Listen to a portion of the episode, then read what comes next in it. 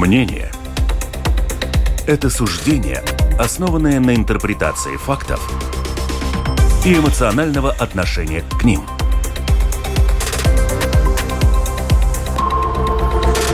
Открытый разговор с Ольгой Князевой на Латвийском радио 4. Но не... Приветствую, дорогих радиослушателей, наших подписчиков в сети YouTube. У нас сегодня видеоформат тоже. Напомню, сможете его через часик уже посмотреть в сети YouTube. С вами Ольга Князева, передача «Открытый разговор». Сегодня 12 июня в России государственный праздник День России. Отмечается он ежегодно 12 июня с 92 года в день принятия Декларации о государственном суверенитете Российской Федерации 12 июня 90 года. Но вместе с тем сегодня независимые средства массовой информации проведут марафон «Ты не один». Это название марафона в поддержку политических заключенных в России, а также всех тех, кто выступает против войны, которую развязала Россия против Украины. Участники марафона «Дождь», «Медуза», «Медиазона», «Инсайдер», «Важные истории» и другие независимые средства массовой информации. Вот такие две разные новости. И сегодня мы поговорим о том, как изменилась Россия с того далекого 90-го года, когда была принята декларация суверенитете, до наших дней, какое будущее ее ждет. Вот такая, в общем-то, простая тема, но вместе с тем она ужасно сложное, я думаю, и ответить в течение нашего вот этого часа будет, наверное, сложно. Но попробуем. Кирилл Набутов, журналист, продюсер, спортивный комментатор у нас в гостях и ведущий YouTube-канала Набутовы. Ольга, Здравствуйте, приветствую Добрый вас, день, Кирилл, всем. рада вас видеть. И Андрей Взаимно. Васильев, продюсер проекта «Гражданский поэт» и экс-главред газеты «Коммерсант». Добрый день. Приветствую добрый, вас. Добрый, добрый ну, день. Коммерсант, я думаю, ну все помнят. Ну как же, коммерсант, ну. я помню, как я сама его читала. Большая такая газета. Вы знаете, я сам его читал, кстати. Да, И вы сам 11 лет. Только я бы поправил, только не гражданский поэт, а гражданин поэт. Гражданин, спасибо. Ой, спасибо. Да, да, да. Гражданин спасибо, поэт, Кирилл. извиняюсь. Да, это правильно, да. Uh, WhatsApp 28040424. Пишите нам. И lr4.lv, кнопка написать в студию. Гости прекрасные, я считаю. И они ответят, видимо, на любой эм, ваш вопрос. Только, пожалуйста, да, пока короче, что бывает там человек пишет, очень долго все это выглядит, и в конце маленький вопрос. Так, ну расскажите, вот для наших радиослушателей все-таки когда вы приехали в Латвию и почему уехали из России? Может быть, не все это знают. Господин Васильев, давайте, вы давно живете, просто поэтому с вас начну. Я, да, я тут когда-то купил недвижимость там в 2007 году, по-моему, да, но я тут бывал достаточно редко, потому что много работал. У меня много было работы в Москве, ну, я, причем даже ездил даже на как на чуть ли не переночевать в Юрмалу. Мне очень нравилось.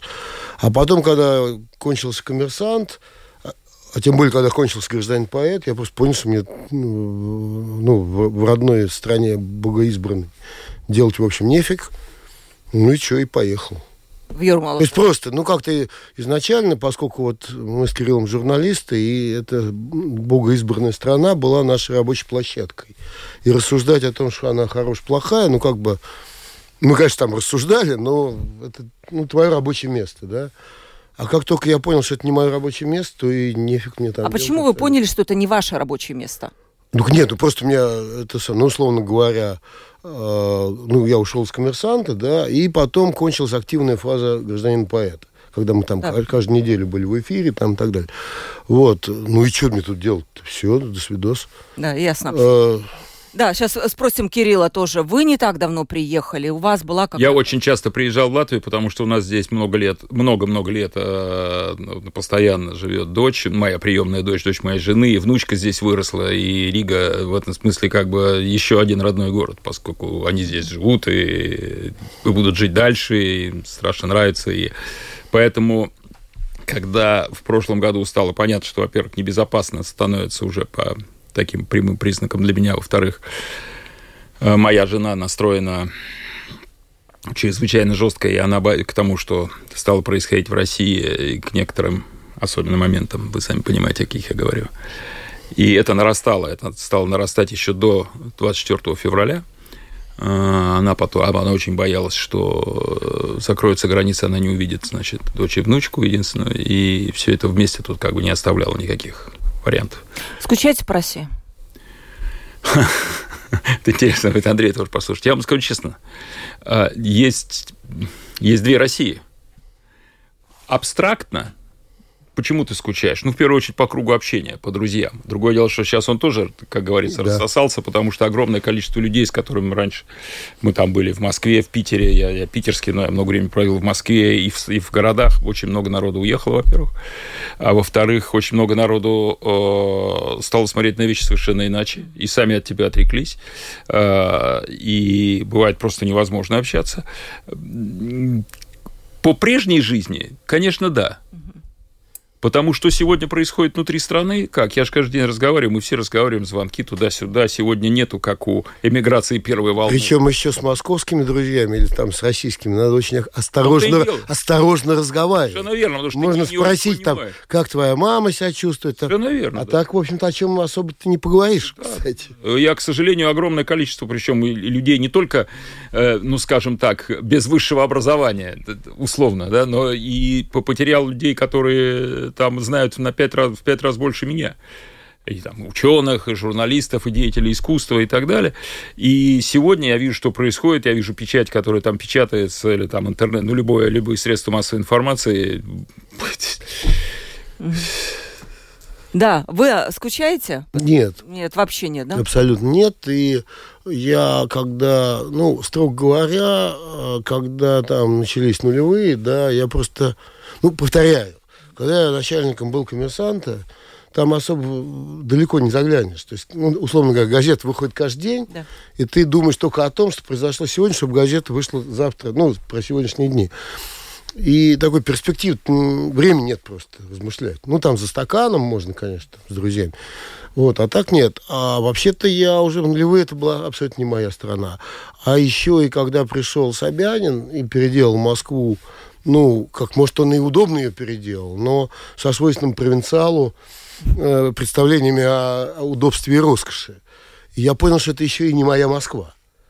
Э, повторяю, для приезжего, может быть, это прикольный город, и, и я много этого слышал, но, но я там в Москве в четвертом поколении, да, это точно не мой город. То есть, э, ну, как бы ее Лужков не добил – Вот, изуродовал просто.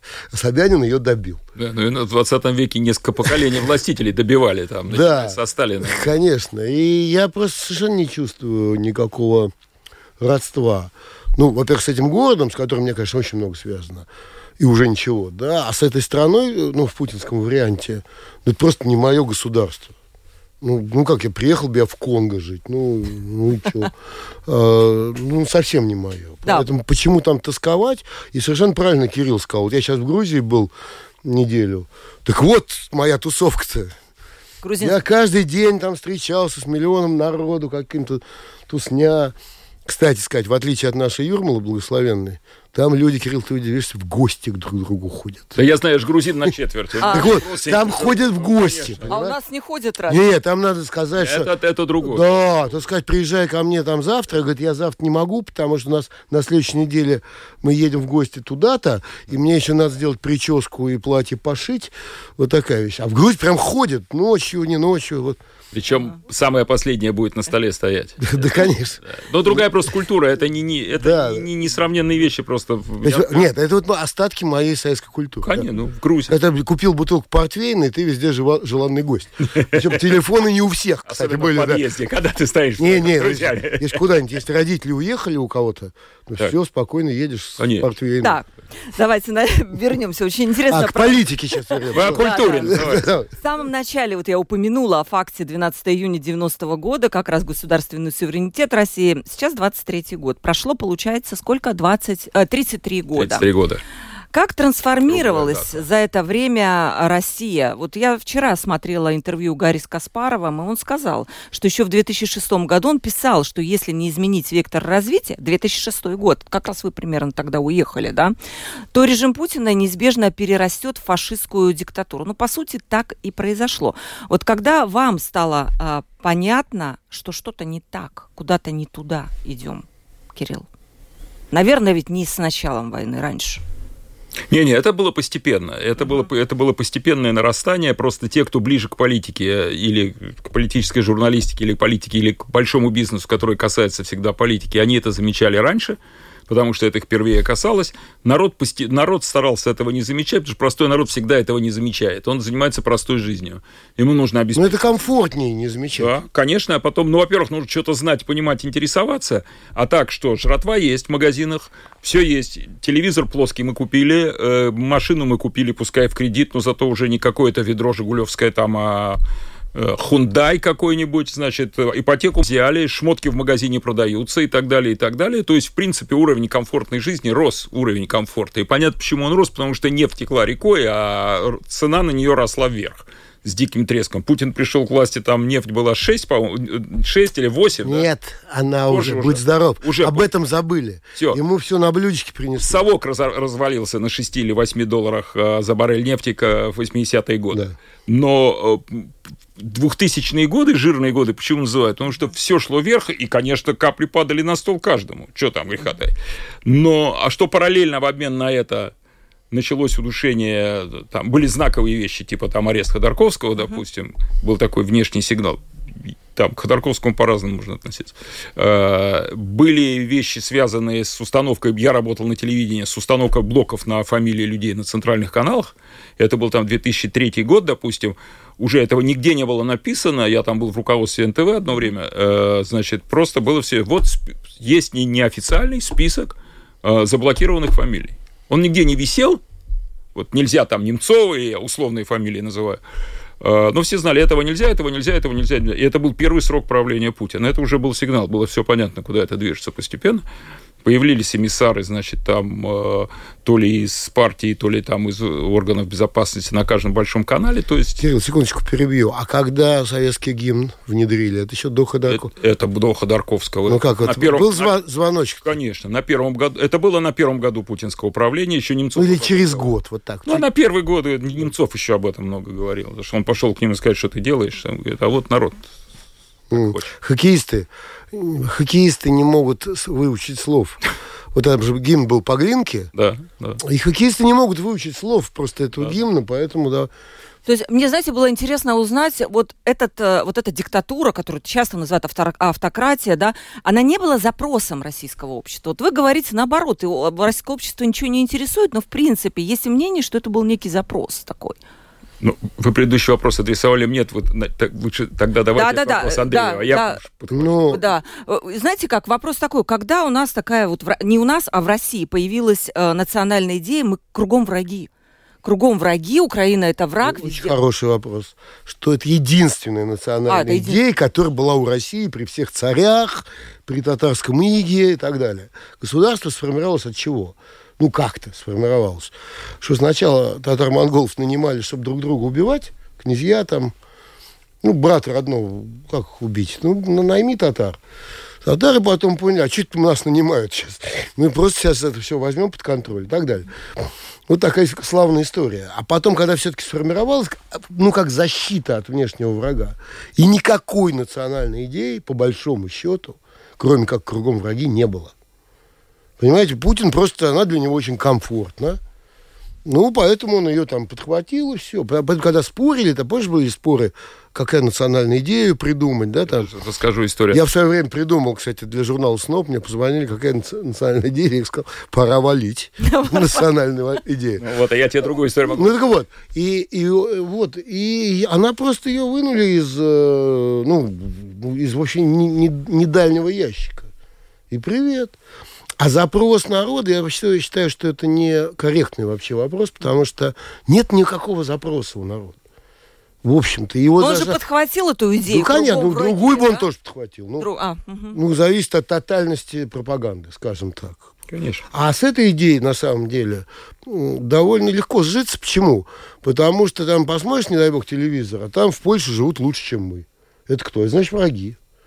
Но это, к сожалению, это это как бы обывательский мейнстрим такой, ментальный, да. Поэтому легко, очень легко сказать, что кругом враги, потому что у них, например, ну там ям нет на дорогах, там, например, да, там, или, ну, или жратва подешевле и получше. Все, это враги. Я ну? бы сказал, подхватил Андрей насчет э, сильной власти, потому что сказали диктатура или, или автократия, вы сказали. А, я могу точно сказать, мое ощущение о народе, из которого я вырос, что э, он понимает исторически, он понимает власть как силу да. не как силу большинства и власть, э, единую точку зрения большинства, а все-таки если ты начальник, который не, не дает по башке, если ты добрый, демократичный, мягкий, вежливый, если ты не душишь, то ты слабый и об тебя можно ноги вытирать. Угу. И а, в этом смысле запрос на сильную власть это сформировался в поколении да. наших предков. Про, просто диктатура не равна автократии. Автократия прямой перевод это самодержавие. Значит, э, но так или иначе, значит, власть как барин, власть как кто-то, кто, знаешь, кого, кто, кого можно бояться, но зато тогда это вот будет он сильный. А, у огромного количества людей она здесь существует без Я об этом и спросила. Но здесь да, существует есть... безотчетно. Насчет национальной идеи, то, что Андрей сказал, пора валить.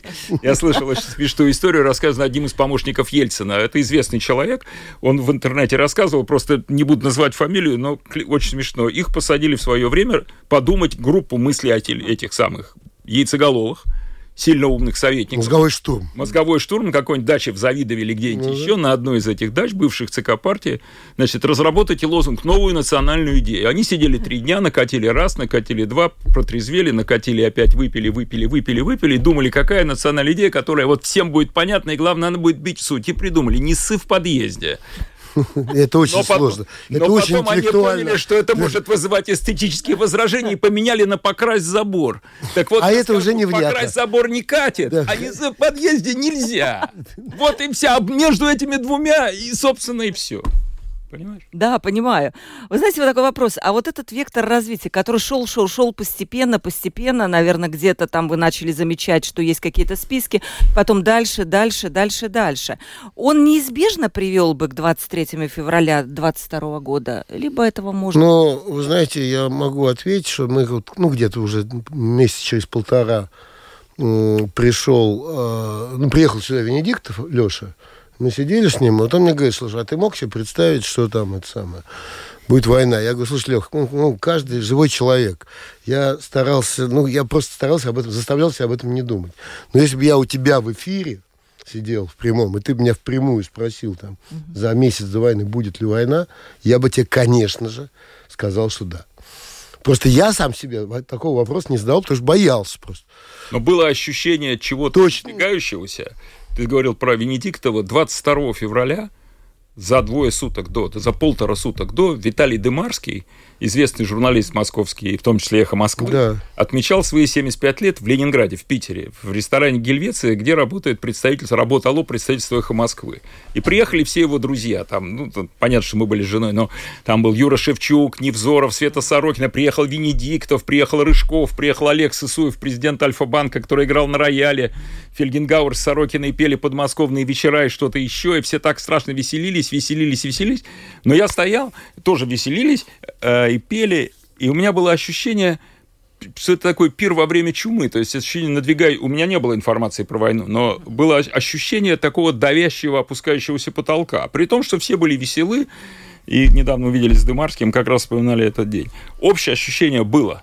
Ну, потому что отсюда шла информация, что эти орды, значит... И вот эти, нет, а еще учения вот эти Вот я про это и говорю, да. Значит, да. выступил тот же генерал Ивашов, такой видный генерал советский, российский, который, значит, конкретно там... Просто впрямую призвал Путина не начинать да, войну. что вы готовитесь к войне, кого хотите обмануть, это произошло. И было понятно, что это не дедушка сам решил, да. а кто-то к нему подошел, говорит, дедушка, ты тебя, наверное, не посадят, потому что ты там герой, там всего чего угодно, и ветеран, и вообще старенький. Скажи, пожалуйста, Путину от Союза каких-то ветеранов да, да. Э, это самое, что не надо начинать войну. И дедушка честно сказал, это было озвучено, что не надо начинать войну. Задним числом понимаешь, что вообще варианта не было. Угу. Просто не было варианта. А вот объясните, зачем Путину война? Ну, это правда длинный разговор, мы погрязнем. Не-не-не, давайте как-то покороче. Но ну, скажи, да, я попробую, я попробую. Я объясню, почему я спрашиваю. У нас тут сколько за полтора Ну, все, все, давайте, было... чтобы да. не терять время. Я считаю, что это его просто последний аргумент, э, ну, как бы даже внутренний аргумент альфа-самца. Потому что там не осталось ни альфа, ни самца. Ну, я надо спросить, конечно, у Кривоногих и Кабаевой, что там с самцом. Ну, вообще, э, ну, вот у него для себя, вот он смотрит в зеркало и говорит, ну, а что мне сейчас, что я ну, могу ну, типа по-пацански, да? Что я могу сделать? Со своему отражению говорит. И у него, откровенно говоря, никакого выхода, кроме войны, не было. Потому что он уже растекся в лужу на самом деле. То есть это такое альтер-эго? Ну, мне кажется, нет, это мой... Я, я да, да, да. Угу. Ну, это мой ответ, как бы, вот так, если коротко. Кирилл, вот есть мнение, не раз слышала тоже от многочисленных экспертов, что истинные причины войны в Украине лежат в некой экономической плоскости. Условно говоря, если начинает страна испытывать проблемы, уровень жизни падает, население начинает вроде как роптать, то э, правильно объявить такую маленькую победоносную войну, вроде так это и презентовалось в начале, что это блицкрик такой будет, который отвлечет от проблем и поднимет престиж власти. Может быть, э, мы здесь в Латвии чего-то не понимаем. Так ли это? Ну, как с Крымом. Он хотел повторить Крым. Да, ну, тренировки-то раньше начались. Была, была тренировка на Грузии, соответственно, и это сошло с рук, захват там 20% территории Грузии. Потом получилось так, что совершенно бескровное, значит, э, присоединение захват Крыма с, с дальнейшими всеми делами. Потом на шару получилось неожиданно зацепить кусок Донбасса там с силами ограниченной группы энтузиастов вооруженных, назовем их так. Э, и все получалось.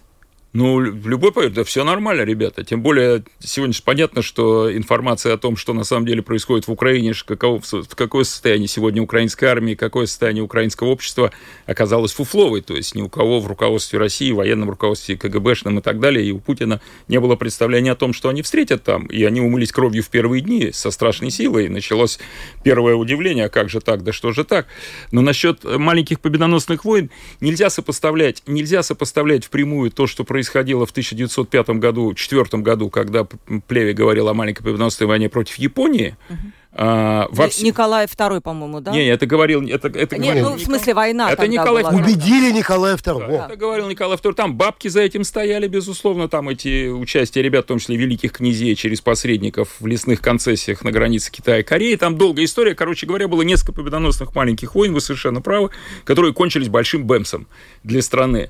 Первая война в Японии кончилась катастрофой, потерей и так далее, и так далее, привело к первой революции русской, который, памятник который есть и в Риге в том числе, 1905 э, году, правильно? И потом это пошла Вторая мировая война, Вторая революция покатилась, террор начался, потом на финнов напали, где один к одному вторжение в Финляндию, это вторжение в Украину 24 февраля, просто один к одному полностью по тем же ну канонам. Ну, да. И также умылись кровью. А, я прошу прощения, там э, долго говорю. В первый день, когда началось все, 24 февраля, я вышел там в интернете, записал кусочек, как раз напомнил про эти три войны, и мы выложили мой, наш старый фильм документальный «Тайны финской войны» про вторжение Советов в Финляндию, который собрал полтора миллиона просмотров. Там. Я слышала такие параллели, да, тоже. Нет, это там просто можно... Она напрашивается. Это там параллели. не параллели, это калька. А, ну, это калька. Абсолютная калька. И выясняется, что уроков как бы никто не извлекает. А третий – это Афган который в изрядной степени расширил трещины в обществе и привело к тому, к чему привело, когда совпали факторы, конечно. Но вторжение в Афган было санкционировано Брежневым, э, на, точно так же на, на, на фоне некого личного, личного понта, вот личного мнения, ах, как же так, там, вот как ты говоришь про Украину, да, э, потому что как там они позволили себе там убрать нашего человека, этого самого Тараки, и что там какие-то самодеятельности. Сейчас мы им там покажем. Ну вот уже приходят вопросы. Я напоминаю еще раз э, телефон WhatsApp 28040424. Любимый вопрос наших э, слушателей э, про Донбасс, э, который мы получали, наверное, раз 200, а может быть больше. Где вы были 8 лет, когда бомбили Донбасс? Вам наверняка задавали этот вопрос тоже. Как да. вы на него отвечаете? Что да, Донбасс, если бомбили в основном, то да, бомбили это такие российские войска это вранье. И больше того, приводилось много раз, что за последний год перед войной ну, это, правда, не Донбасс, Луганская, это самая администрация, озвучила, озвучила, что погибло 7 человек на территории Луганской области. Ну, хорошо, на территории Донбасса, предположим, погибло 17. Поэтому все эти 8 лет, где были вы, уважаемый или уважаемый да, задавальщик ну, вот, вопроса? Юрий, да, задал вопрос. Да, уважаемый Юрий, включите мозг, глаза, или хотя бы только глаза. У меня вопрос... Что никто никого не бомбил, на самом деле по большому счету. Это чистое вранье советской пропаганды. У меня вопрос, к Юрию. Почему он упирает э, спрашивает про 8 лет? Почему не про 11 лет? Почему не 15 лет? Почему именно про 8 лет спрашивается? Что произошло 8 лет назад? Но, как уверяют наши слушатели, бомбили Донбасс, аллея мальчиков, рас... Ой, аллея там ангелов, распятый мальчик и так далее. Но... За распятого мальчика извинялся даже Первый канал, кстати. Распятого мальчика никакого не было. Но опять же вопрос, почему вы говорите именно 8 лет? Что произошло 8 лет? Пускай господин Юрий ответит, что было 8 лет назад. С этого же все началось. Очень удобно говорить, а 8 лет назад, 8 лет назад. Вопрос, если сегодня э, если сегодня кто-то возьмет, запустит военизированные какие-нибудь свои подразделения на территорию России, теори, чисто теоретически, и откусит кусок территории, что должна делать Россия или любая другая страна? Ну, любая, что будет делать, когда я вот, вот вы живете, условно говоря, в Слушайте, но история с Чечней, по-моему, тоже калька, нет? Когда Россия... Чечня внутри России. Внутри да, России. Ну, она же тоже хотела... Чечня внутри России. Там жили граждане России которые должны были существовать в рамках российского правового поля, там российские законы, и там другая история. Все понимают, что Чечня это особый мир, это совсем особый даже для Кавказа, потому что исторически там э, родовой строй, родовое сознание, все немножко другое. Но когда речь шла о Донбассе, Луганской области и Донецкой области, э, это были части независимого государства, другого. Оно может нравиться, оно может не нравиться, но Советский Союз в 1975 году рукой Брежнева подписал Хельсинские соглашения о незыблемости границ, послевоенных границ. И это была мечта Брежнева под, сделать этот документ как памятник своему правлению. Почему? Потому что тогда бы немцы, засранцы, не требовали назад Калининградскую область в том числе подписали, все договорились. Мы все согласились с тем, что границы такие есть, какие, что больше не было войн в Европе. Потом надо было сказать, да нет, ну Хрущев, сукин сын, подарил ну, конечно, Украину, да. там это, то. Ну вот Юрий продолжает настаивать, что все-таки войну начал Порошенко, Зеленский продолжил. Ну, давайте эту тему все-таки закроем. Еще раз представлю гостей. Что такое начал войну Порошенко? Порошенко был избранный президент страны. Она может не нравиться, эта страна. Я не идеализирую Украину. Это был избранный глава государства.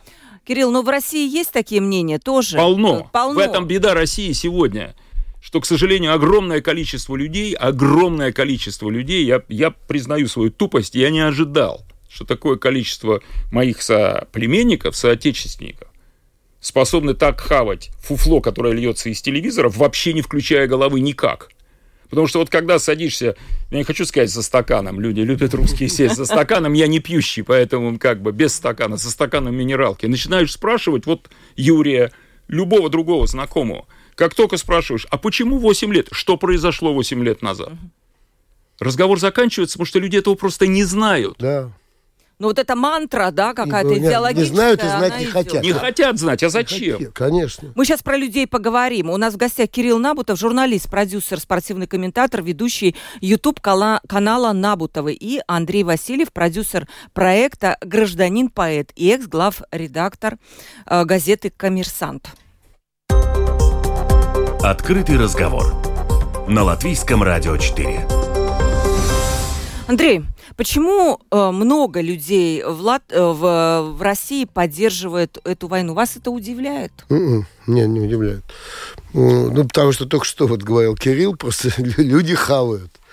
И вот если мы можем говорить о там, российской пропаганде нынешней, да, она, конечно, очень тупая, ну, там, с моей точки зрения, и, наверное, Кирилла, очень неизящная, очень неизобретательная и так далее. Лживая, там, другой разговор. Но есть эффективный аспект. Она тотальна. Она тотальна, она из каждого утюга, и, ну, как простой обыватель, ему проще поверить в то, что он слышит из каждого утюга, чем начать анализировать. Это, ну, это общее место. И даже, в общем, как бы даже обижаться на великий советский народ нельзя. Это, это свойство обывателя. А она действительно тотальна. А когда ты, если, не дай бог, случайно включил что-нибудь в Ютубе, то человек просто начинает расстраиваться. Ему нужно думать. У него начинаются головные боли, там, зубы болеть. Неохота думать. Ну, ну, ему надо думать, когда получка у него, там, еще что-то такое. Там, как с тещей там помириться. Ну, такие у него думы. А это тяжело, это работа. Работа мысли. Это же не я придумал такую. Никто не хочет работать мыслью. Вот и все. Либо а гораздо комфортнее, то, что тебе в уши дуют там, ну и ладно, и посчитать это как это, ну я не знаю, как таблица умножения. Ну и окей. А, Кирилл, а все-таки э, я, я вот по моим наблюдениям, что очень много россиян, они просто молчат. И даже из вашего цеха, они, может быть, между собой, там было где-то Пригожин с кем-то там разговаривал по телефону, и там выплескивается все, что они думают. Но, в принципе, им нужно остаться в этой системе, чтобы там, ну, не менять свой, свой уровень жизни, никуда не уезжать. Большинство людей во всех странах мира молчат. Конечно. Да, и вот я, для меня было показательное интервью с Кучеровой Дудя, который постоянно повторял фразу, ну не все так однозначно. Вроде бы мы понимаем, что война плохо, но наверняка есть какие-то какие объективные мотивы, которые к ней привели. Вот, э, вот это вот молчание, не сопротивление. С другой стороны, можно ли требовать, чтобы люди рисковали своей жизнью, своими но... Ну, родными и шли там на демонстрации? Ну, не, ну есть такое понятие начальству виднее. Ну, конечно. Это обывательская, очень распространенная точка зрения. Ну, вы ответили на вопрос насчет вот того, что можно ли требовать, чтобы люди шли на демонстрации. Да, требовать-то, требовать-то можно, тебя первого издадут. Дело в том, что большинство людей, Андрей все сказал, обыватель – это тот, кто бывает, то есть тот, кто живет.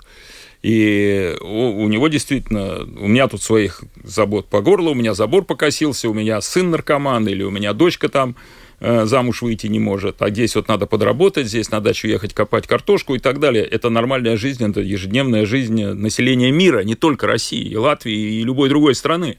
Люди живут бытовыми задачами. Их задача не совершать преступления и платить налоги.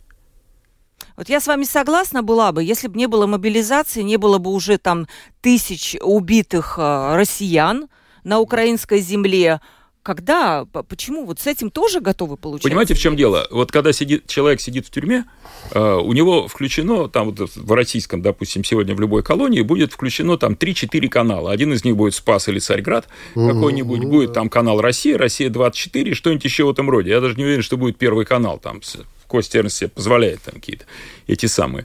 Э, любой другой информации человек там не получает годами. Годами. Если адвокат попытается ему передать какую-нибудь там запрещенную литературу, вылетит адвокат, и у проблемы будут у сидельца. Так вот, представьте себе большую страну, у которой из каждой дыры висят большие телевизоры, они сегодня дешевые, угу. можно купить, и из каждой дыры идет одно и то же. У меня мой ближайший мой друг, мы с ним занимались спортом много лет, большая умница, мир посмотрел, все. Он много лет, он пенсионер, он сидит, у него на кухне вот такой телевизор. Uh, у него дом свой, все хорошо. Там телевизор, он инженер сам, он спортивный, все, тренируется, ему 60 с лишним лет на пенсии. У него 24 часа в сутки, Россия 24. Ну, я смотрю, я зашел к нему как час посидел, у меня зубы заболели. Во-первых, я половину людей знаю, кто там сидит в кадре, и знаю, чего они стоят. Во-вторых, я вижу, как это сделано, я профессионал телевизионный. Uh-huh. Уровень аргументации, как, какие тексты, какие все. Там, как говорится, ну, все понятно сразу. Но тотальность. Но 24 часа. Я разговариваю с этим моим друганом и с его женой, и я понимаю, что они целиком там. Они мне говорят, а вчера сказали, что было то-то. Я говорю, ребята, да, окститесь, вот вам интернет, почитайте. Не, ну чем будем проверять? Вот телевизор, все. Нет, и еще я добавлю вот, конкретный пример. Вот почему молчит там народ? Вот конкретный пример. Когда зашли освободители, блин, а, зашли в Херсон, там действительно люди выходили с демонстрациями, там как флаги, там вон отсюда. И очень быстро это кончилось. Потому что там стали мочить что мы, и это я сейчас обращаюсь ко всем значит, прогрессивному человечеству, будем осуждать жителей Херсона, что они спрятались по домам, это просто опасно. Они приветствовали украинскую армию, когда она освободила. Да, они выкапывали откуда-то из-под асфальта свои флаги желто-блакитные, с ними выходили и плакали над ними. И они, никто же не поднимется, не повернется язык осуждать людей за то, что они все-таки ну, сдались. Точно так же это просто опасно э, разговаривать. По-моему, ну как мне доносится из Москвы, даже в кабаке с оглядкой надо разговаривать. Ну вот и все. У нас, потому что в Латвии не очень это понимают, да? Мы, я, я э, сказал. Да, это. да, смотрите, потому что пришли к нам гости тоже во время, ну, полтора года было много гостей, и они говорят, а где вот роль российской оппозиции? Ну да, вот эта российская оппозиция, она сидит где-то за границей, да, и она не понимает трагизм. Не, иногда в тюрьме она сидит, оппозиция. Да, в тюрьме, да. Не только за границей, И да. они не понимают вот трагизма сегодняшней России. Но если они сидят за границей, то какие изменения могут ждать э, России? Я не знаю, можно ли требовать сегодня от российской оппозиции, чтобы они все вернулись назад и что-то там замутили. Требовать надо от себя уж, если хочешь. Да, вернуть. как вы считаете? Ну как, ну, ну как требовать, да? До сих пор идет дискуссия, правильно сделал Навальный, что, что вернулся в Россию, да, там, ну, условно говоря, как народный трибун, а, с одной стороны, а, наверное, это неэффективно сидеть в тюрьме, да, он неплохой трибун, а с другой стороны, он политик, и вот он считает, что его место в России, ну, понимаете, вот даже, даже об этом вроде как безусловном примере он герой, все дела, он жертва, жертви, ну, как-то жертвовать или жертва, да. И то люди рассуждают, правильно, неправильно. Причем, ну, опять же, не в подземных переходах, вполне себе, ну, такие глубокие люди рассуждают на эту тему. Вот. Ну, правда, конечно, Каспаров, конечно, выдал, когда он сказал, ну, у меня-то репутация за границей покруче, чем у Навального. Ну, я просто сказал, спасибо, Гарри. Играй в шахматы дальше лучше. Вот. Идеальных людей нет, все да. допускают ошибки. Поэтому вот говорить, что уехали, уехали. Ну как, ну, ну или в тюрьму, ну вот Яшин сидит в тюрьме, Карамурзауш настолько гуманитарий, да, сидит. 25, мама дорогая. Понимаете? Это, Это они тоже эффективно сделали, кстати. Да. Заточили они оппозицию. Вот чего они сделали эффективно, да. Вполне был разработан план такой, да. Вот. И более того, это же эти, эти сроки, э, они делаются демонстративными и специальными, такими для того, чтобы заставить людей, большее число людей Конечно. отреагировать и испугаться. Конечно. Ну, там посадили, могут не заметить, ну, его посадили. А когда говорят, что его посадили на 25 лет, то это бьет по мозгам очень сильно. Никто, никому не хочется сесть в тюрьму на 25 лет, даже веря в то, что ты выйдешь через 3, 5, 7. А если не выйдешь, а если тебя там замучают, а если что-то еще. Это формирование страха в обществе, особенно в колеблющихся. А колеблющихся подавляющее большинство. Таких стойких, они всегда единицы, это просто так устроен человек. Насчет того, что говорить, вот в Латвии этого не понимают, в Латвии э, много лет э, существует в условиях парламентской демократии и в условиях выборов. Я вот внимательно наблюдал за тем, как готовились выборы в прошлом году здесь парламентские, сколько было всего. Да, это маленькое по сравнению с, с Россией по количеству людей, но в принципе это была серьезная политическая борьба с подковеркой, там со всеми делами, с обвинениями. У меня очень смешной пример есть. Сейчас, прости секунду, да, но, но, но, но это, это была настоящая политическая борьба, так же как сейчас перед выборами президента, хотя президента выбирает парламент, там внутри это локально, но все равно я даже ходил на встречи с политическими деятелями разными, не буду говорить фамилии, они агитировали за того, за другого кандидата. Это, это политическая деятельность, открытая, публи... цивилизованная европейского стандарта, скажем так, политическая деятельность. Никто не говорит, что все идеальные, что в Латвии нету дураков или нет воров. Э, у нас все, всего хватает, есть и всего, хорошие... Есть всего, конечно, да. и таких, и сяких, и их всегда везде будет. Но, находясь здесь, просто трудно поверить, что сегодня Россия – это другая планета. Я сейчас при, пример смешной приведу. Да, У меня был водитель, много лет был мой водитель в, в России. Ну, когда я сюда уехал, конечно, мы с ним расстались очень мирно. И он работал на какой-то мебельной фабрике, причем таким каким-то там завцехом. Я год назад дал интервью «Радио Свобода». Мумин Шакирову. Он пришел на работу, увидел, что там чморят его любимого шефа. Ну, там мужики перекуривают, говорят, вот козел. А, ну, видимо, знали, что он у меня работал. Он за меня ну, вписался, его выперли с работы. Он мебельщик, блин. Выперли сразу за то, что он сказал, что ну, не дал в обиду бывшего шефа. Вот вам, пожалуйста.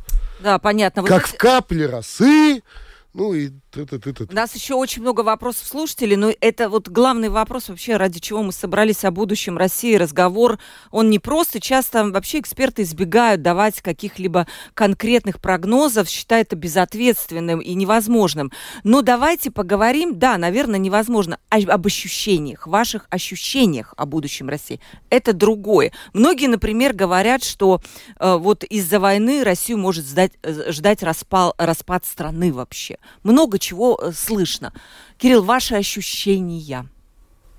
Я тоже об этом постоянно думаю. Чем в итоге это все... Я даже об этом часто говорил. И даже желал России распада во многих интервью. Но э, я, я боюсь одного. Я боюсь, что если начнет происходить что-то действительно рано или поздно, вот такое э, ведущее к распаду такого гигантского образования, гигантского, то, как говорят, знаете, там отдача может замучить всех, потому что процессы начнутся неконтролируемые, э, и учитывая то, что это гигантские деньги, начнется мгновенно, начнутся междуусобные войны за собственность, за землю, условно, в Москве много денег, а вся нефть и газ в Сибири, начнется война между Москвой и Сибирью, э, за ценности, за... И 1918 год покажется просто конечно, учениями конечно. пионерскими. Это будет залито, да. залито кровью Это гигантская прогноз. территория, и, естественно, ударная волна, она будет бить по всем Поэтому здесь, и, а учитывая то, что есть много авантюрных ребят, есть много малоконтролируемых территорий, ну, возьмем тоже Это Чечню. после Путина вы, да? Да, да, да. Если говорить, вот, говорите, Да. распад, да. Есть колоссальные проблемы, связанные с тем, что ИГИЛ никуда не делся, он прибит, зажат и так далее, но есть полно радикальных исламистов, которые хотели бы еще погусарить, а в России есть серьезные анклавы исламские, где очень сильно, на самом деле, влияние ислама. Очень сильно. И это предугадать невозможно. И это все, если, если теряется просто до такого большого этого самого камня, если он треснет, то просто осколки могут лететь очень далеко и кроваво. Поэтому я, с одной стороны, я не могу терпеть, когда вижу все, что сейчас творится, безусловно, но с моим цыплячьим мозгом я не могу предсказать точно, что будет происходить, если Россия треснет, развалится на куски. Россия может ведь и не развалиться на куски, но, скажем, Россия без Путина. Она может сохранить целостность, но а как там может... Может быть, давайте Андрей спросим. Как... Нет, ну я, во-первых, присоединяюсь к предыдущему оратору целиком. Единственное, хочу напомнить, когда разваливался Советский Союз, это была еще более огромная хрень. Да. А еще и соцлагерь разваливался, да? И в общем, по большому счету, э, обошлось без большой крови. Потому что, ну, конечно, я, можно сказать, что Ельцин такой был молодец, а на самом деле было более качественное общество, чем сейчас. А сейчас общество на, заточено уже на достать ножи. Вот есть такой фильм. Там, как, Knives Out. Оно более агрессивное общество, спасибо пропаганде. Поэтому тоже была большая, в 90-е годы, на начале была угроза гражданской войны. Очень будь здоров. И обошлось как-то, более или менее. Вот. Хотя распад был чудовищный, да? Вот. А вот сейчас общество гораздо более агрессивно, элитам более, больше есть что терять. Они, наверное, более озлоблены друг на друга, что я думаю, что раньше там какое-нибудь политбюро, ну, дедушки, а сейчас мы же не знаем, какое отношение между там Ротенбергами и Ковальчуками. А там еще какой-нибудь Пригожин, а там еще какой-нибудь Золотов. И, и, они могут все это... И 40, сколько? 40 человек сейчас у нас. Ну, типа того. Частных военных компаний, да? И когда они начнут делить это на фоне, ну, делить свое награбленное, что называется, и на фоне очень агрессивного общества, вот это действительно, все, что сказал Кирилл, я, я, я тоже этого дико опасаюсь, и я считаю, это очень реально. Мне кажется, ситуация сейчас даже хуже, чем была на краю Советского Союза. Да гораздо, я говорю, ну все. Потому что там были объективные вещи, взять те же балтийские страны которые еще сохраняли очень много, очень много генов э, европейской свободы своей, и было совершенно очевидно, что в той ситуации там было понятно, тут сразу, как только чуть-чуть краны приоткрылись внутри Савдепии, чуть-чуть, чуть-чуть, чуть-чуть, мгновенно начались Атмода и Э, да, и то, но в Вильнюсе это будь здоров были да, события. Нет, и, и, кстати, и в Латвии были события. Я каждый день хожу мимо да, мемориальных да. камней на местах, где погибли ребята возле Бастионной да, горки. Да, да, и слава богу, тут им у меня тут ребята были тоже. В тот момент был ранен оператор, э, снимавший э, как раз события в, в центре Риги. Безусловно, но это все-таки были капли крови в масштабах, если брать да. Кстати, вот все удивлялись, вот там 5-6 лет назад, почему Латвия, Литва, Эстония так настроены против России. Тогда еще не было никаких войн, ничего, и это постоянно говорилось Западу, но нас как будто не слушали, да, но мы вот на самом деле предупреждали Запад о том, что Россия близкая, она агрессивна. И сейчас это Россия, ой, и сейчас Европа это поняла, наконец-то, да, вот когда было. Что удивительно в этом. Да. И Павел спрашивает, о, нет, не Павел, другой кто-то. Как вы, гости ваши думают, возможно ли федерализация России без распада? Ну, я так понимаю, это как Штаты в Америке. Ну, да. Такие какие-то, да, вот, Ну, это настолько идеальный выход, что такого, по-моему, не бывает. Вот. Возвращаясь к автократии и ко всему остальному, я практически уверен. Э, Хотя это действительно все правильно. Ну, конечно, это было бы очень хорошо, здорово, конечно, да. было бы хорошо. Да. Но, понимаете, разница с Америкой в том, что Америку как государство с нуля строили независимые, обеспеченные, образованные ребята, некоторое количество. Ее же строили не безграмотные ирландские крестьяне, которые ехали от нищеты и голода в Великобритании туда. Ее строили там лендлорды, ребята, которые имели хорошее образование, которые базировались на всех достижениях тогдашней общественной мысли. Мы, например, мало знаем, что американская конституция там брала за основу начатки конституции, разработанные Паскалем Паули на Корсике. На Корсике. А, и они делали с нуля.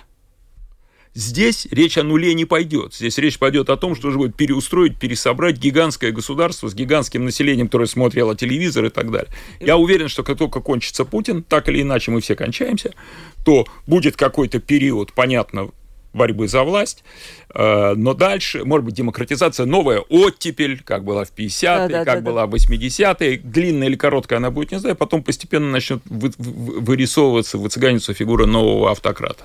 Постепенно. У нас мало времени, поэтому я еще один вопрос задам, последний. Вот вы русские, при этом уехали из России, потому что, ну, вот вам не нравится этот режим и так далее. Но сегодня российский паспорт – это черная метка, по сути, да? И заочно, ну, и как бы а, у вас же на майке не написано, что я хороший русский, ну так можем сказать, да. Эм, как, вам, как вам относятся? Тяжело ли вам, находясь, вот, скажем, в Европе, быть русским? И что вы думаете об коллективной ответственности, на которую нам часто намекают? Ну, два разных вопроса. Да, два разных вопроса. Я буквально нас... скажу, что я, например, ни разу не столкнулся ни с какой неприязнью к себе. Единственное, что, ну, когда э, приходишь куда-то в магазин, в бар, ну, наверное, уже хороший тон сказать, могу ли я говорить по-русски. Ну, это как здесь, или там в Грузии то же самое. Особенно есть какой-нибудь молодой бармен или там молодой продавец, но они не знают. Вот и все. Ну, можно сказать, окей. Но меня в Юрмале знает, кажется, собака, какая-то, может быть, агрессия. Да. Но я сказать, что у меня знакомые какие-то с этим сталкивались, нет. Ну, это, может, просто повезло. Насчет коллективной ответственности. А насчет коллективной ответственности, ну, знаете, такое, как сказать, чувство, съел что-нибудь некачественное, и вот бурлит в животе. Конечно, это есть. Вот лично я могу отбрехаться. Я скажу, нифига, я, я ни в чем не виноват, и у меня будут аргументы. И никакой ответственности у меня нет. И никогда я никакого путь не хвалил, например, да. А, и это так, это правда. И если посмотреть все мои интервью, которые были за эти годы, все было окей, да. Ну, конечно, ощущение, что я съел э, что-нибудь плохое, это ну вот российский паспорт. Как раньше говорить, бьют не по паспорту, а по морде, а теперь бьют не по морде, а по паспорту. Ну да. Ну, ну что делать? Кирилл, вы более такой новый человек, да? Да, ну я не встречал ни одного, ни одного случая, чтобы ко мне здесь демонстративно относились э, плохо. Тем более, что мы, мы, мы с женой там пошли заниматься латышским языком, и там, если ты входишь, отвайну это слыкты рунаю латвийский, твару рунат э, англию валводу, э, франчу валводу. И, и, и люди улыбаются, понимают, что ты приезжий, наверное, ты, конечно, безусловно, говоришь с русским языком, но, тем не менее, люди понимают, что ты с уважением относишься ты с уважением относишься к языку и стране. Да. И это очень помогает. А мне нравится, тем более там занимаюсь этим для себя там, довольно активным языком. А, и это помогает установить нормальные отношения человеческие. Что касается паспорта, я согласен, что сейчас будут бить по паспорту, а не по лицу. Там, я знаю несколько языков, я спокойно там хожу по городам и разговариваю по-английски, по-французски, но, безусловно, но это, это наша судьба. И вот это как раз вот это и есть часть ответственности. То есть э, Э, да, придется терпеть.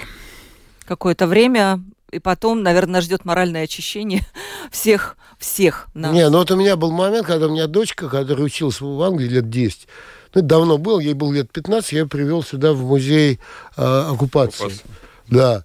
И она английская девочка, там год 4 уже там политика никогда не интересовалась. И мы посмотрели там, ну там, э, зал первый советской оккупации, потом немецкая оккупация, потом вторая советская оккупация. Мы выходим на Солнечную площадь, я говорю, ну как Варя? Варя говорит, тошнит. Угу. Ну вот, Кстати, столкнулась очень, со своей страной очень в городе корот, Риге. Короткий вопрос от слушателя. Как, как гости относятся, как закончится война в Украине? Э, просто победа чей? Ну, конечно, слава Украине, но для России будет все очень фигово, и в случае победы России, и в случае поражения России, это уже какая-то проклятая Да, я где-то слышала такую фразу, что когда закончится война, для Украины все самое страшное будет позади, а, а для России все страшное самое будет Будет впереди. тут как да, тут. Да, да. Кир... коротко, да. Чтобы, у нас... не, чтобы не говорили народу России внутри, как бы это все не освещалось, э, Россия уже проиграла в любом случае что бы ни будет происходить, что, не важно, что будет происходить потом на линии фронта и так далее, э, Россия уже проиграла в смысле будущего, в смысле перспектив для своего же собственного народа, для следующего поколения. Это платить и платить будет. Если еще не внуки наши, кстати. Да. Да, мы вот на печальной ноте закончили, но из песни слов не выкинешь. Мои гости были великолепны, я считаю, сегодня. Кирилл Набутов, журналист, продюсер, спортивный комментатор, ведущий YouTube-канала Набутовы. Спасибо, Кирилл, огромное. Приходите к нам еще. Темы мы поднимаем совершенно разные, и я мы думаю... Видим. Да. Да. Андрей Васильев, еще продюсер проекта «Гражданин, поэт» и экс-главред газеты «Коммерсант». Андрей, спасибо вам огромное за то, что пришли. Спасибо нашим слушателям, которые слушали сегодня и посмотрят еще попозже в видеоформате. Регина Безеня помогала, была за режиссерским пультом. Продюсер Валентина Артеменко. Я, Ольга Князева, с вами прощаюсь. До завтра в 12.10. У нас снова будет открытый разговор. Всем пока.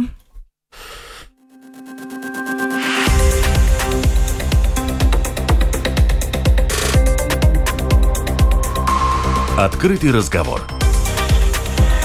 Площадка для обмена мнениями по самым важным темам с Ольгой Князевой на Латвийском радио 4.